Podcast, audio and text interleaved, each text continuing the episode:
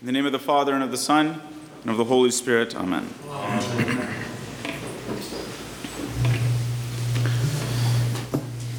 I have kind of a gross habit that the monks, some of the priests, they'll make fun of me for, and I'll share it with you.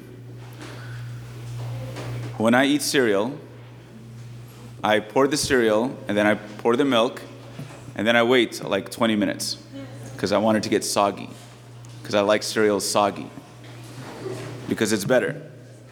Sometimes I'll even put it in a glass cup, the cereal in a glass cup, and then I'll put the milk in it, wait 20 minutes, wait, wait for it to get soggy, and then just drink the cereal. Yes, okay. Now I understand this is a disorder, and I'm okay with that. But I'm only using this as an imagery for what I think is uh, more like what the New Testament uh, portrays as sin. The nature of sin is more like that than what we generally think sin is.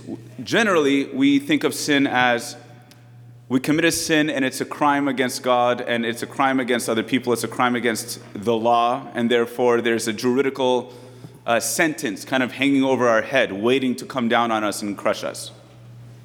And so we bear the, the, the guilt, the weight of the guilt of sin. We bear that very heavy. And I'll tell you from my pastoral experience as a priest, there are kind of two extremes uh, that people go with sin. The common thing is sin. Sin is common, everybody's a sinner. And there are two extremes, and they're very common extremes, that people fall into in relation to the sins that they've committed. Because, again, most people believe sin is like this sentence just kind of weighing over our heads and, and bearing us down like this. The two extremes are on the one hand, people will become totally lax about it. They'll, they'll just kind of be overburdened by the sin so much that they'll say, you know what, it's not, it's not even that big of a deal anymore. I'm not going to worry about it anymore at all. And they become kind of presumptuous and they don't take seriously enough the, the harm that sin does to their own lives or to the lives of the people around them. And they just become completely licentious. They just feel like they can do anything without any guilt because they've blocked themselves off from feeling guilt anymore because they've felt it so deeply.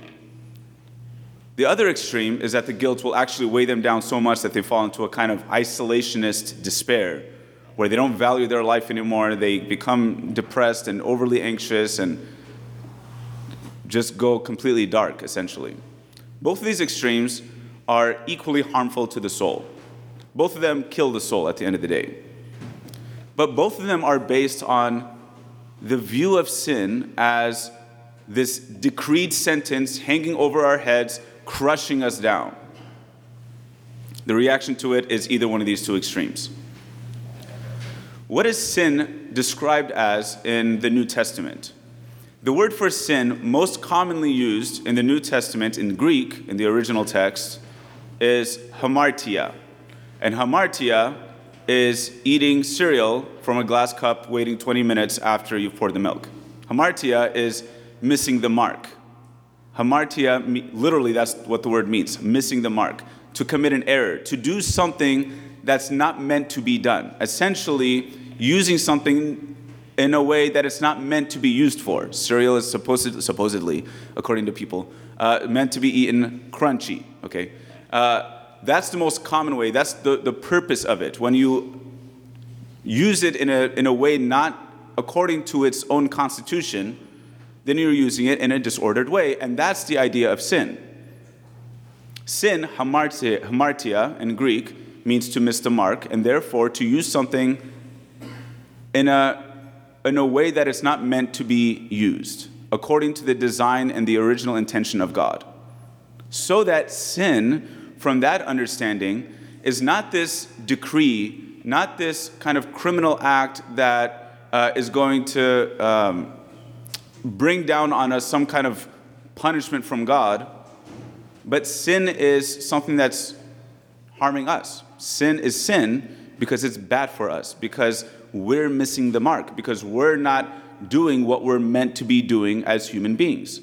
So, for example, in the gospel reading today, Jesus is walking with his disciples on the Sabbath day. Remember that the Sabbath day is the day of rest, it's the day of the Lord, it's the holy day.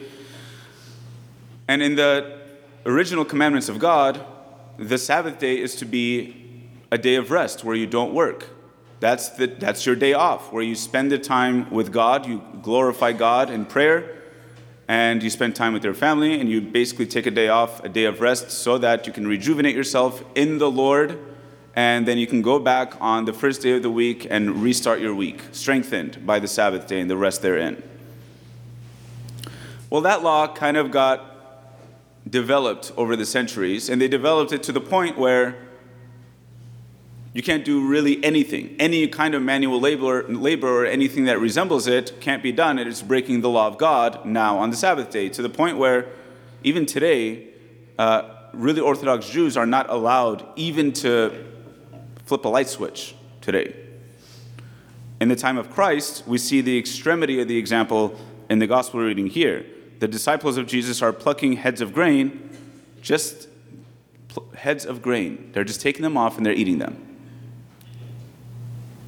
And the Pharisees interpret that as work violating the law of God that says it's a day of rest. This is a development to the point of corruption, basically.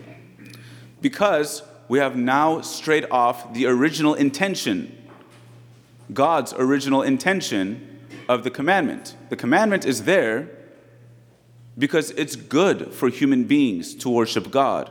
It's good for human beings to take, to take a day off in the week and to worship God and to rest with their families, with their loved ones, and to kind of reground themselves in reality and not just be running around busy all the time, but to strengthen oneself in God and in rest so that we can attack the rest of the week again. That's the original intention. And it's supposed to give us a foretaste of heaven. The Sabbath day is the day of God. It's supposed to give us a day of heaven where we will rest with God and with our loved ones for all of eternity, where the effort and the labor and the burden that comes with work will now cease and we just live in this eternal rest with Him. Taking it away from its original intention is to make it a legalistic thing, it's to make it a codified thing. It's to make it a thing just on rules. And when we live a life based just on rules for the sake of rules, the law for the sake of the law, then the lawgiver, God, is just a judge. And when we view our God as merely a judge who has his laws over our head, waiting to crush us down the minute that we break one of them, even slightly so, what is that going to do to our spirituality? At all times, we're going to be anxious. At all times, we're going to be afraid. At all times, we're going to be weary and tired because our freedom is taken away from us. The love for God is taken away from us by the fear and the, the, the trembling that we have before Him. The willingness to follow the rules of God, the will, the will of God, is going to be taken away from us because of the weight of the sentence hanging over our head.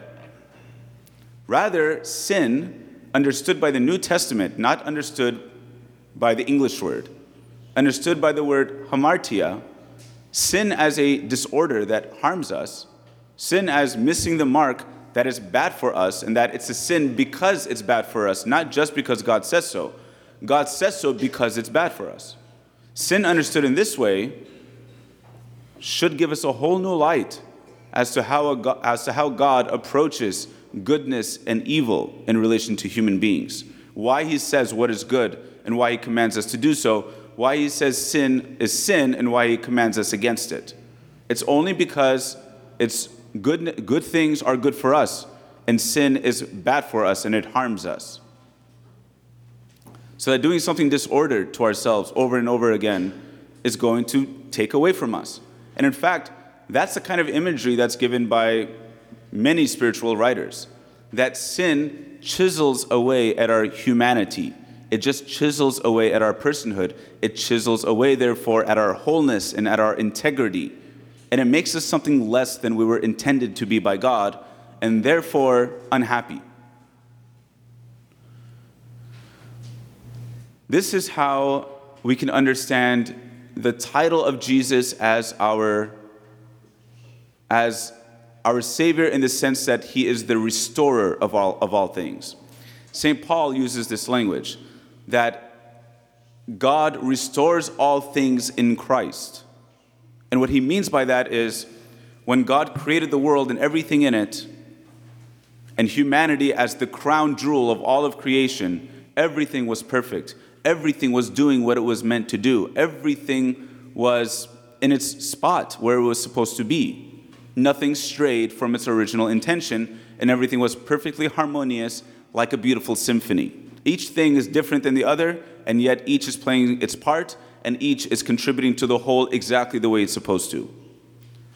But that when human beings, by the instigation of the devil, committed a sin, chaos entered into the world, disorder entered into the world, and that original harmony that God created, that beauty that God created, has now been besmirched by the ugliness of sin, by the ugliness of disorder. And now things are beginning to fall apart. That's kind of the idea. So that when Jesus, in his obedience to God the Father and love for God and humanity dying for us on the cross, that act of obedience and that act of love is the beginning of the restoration of all things. And the culmination is in the resurrection and finally the second coming of Jesus, when all things will come back to the way God wanted them to be and will be even greater than what God intended. What that means for you and I, however, brothers and sisters, is that our understanding of sin should develop in this way. Sin not, not because you're going to be punished. The consequence of sin is its own punishment. In fact, sin is its own punishment. An example of this would be a man on drugs. That he did drugs at all is its own punishment. It is a reduction of his humanity. It is a killing of his dignity as a human person. It is eventually an enslavement of himself to this thing that he once enjoyed. That in itself is consequence enough. God doesn't have to throw down lightning bolts from heaven simply committing the sin is its own punishment. Sin not, not because God is going to punish us by firing us from our job, because God is going to wipe away some of our family members, because God is going to take away our house or do something financially or otherwise materially to us. No, this is not what God is going to do, in all likelihood. He'll only do that in order to move us to repentance, in order to move us to goodness again. But that's not a punishment, that's a good thing. The bad thing is the sin and the, the consequence, the natural consequence of sin. Straying off from our original constitution, the way God intended us to be, and therefore causing, being the cause of our own unhappiness and our own withering away. The mission of Christ, then, I think, is symbolized very beautifully by the gospel reading. Towards the end of the gospel reading, where Jesus walks, goes into the synagogue, and he sees a man with a withered hand, and the Pharisees test him. They want to catch him on something. And they ask him, Is it lawful to do good on the Sabbath? They, their answer is no, because it's an, it's, a, it's an act, it's a work.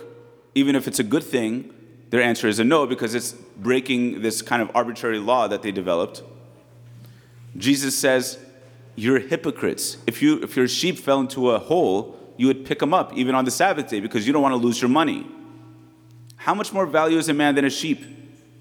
And so Jesus restores the man's withered hand and it makes it whole like the other. That's a great symbol for what Jesus has done for the world and for humanity. It's been withered because of sin. We have withered ourselves away because of our sins. The world has been withered away because of the sins of man.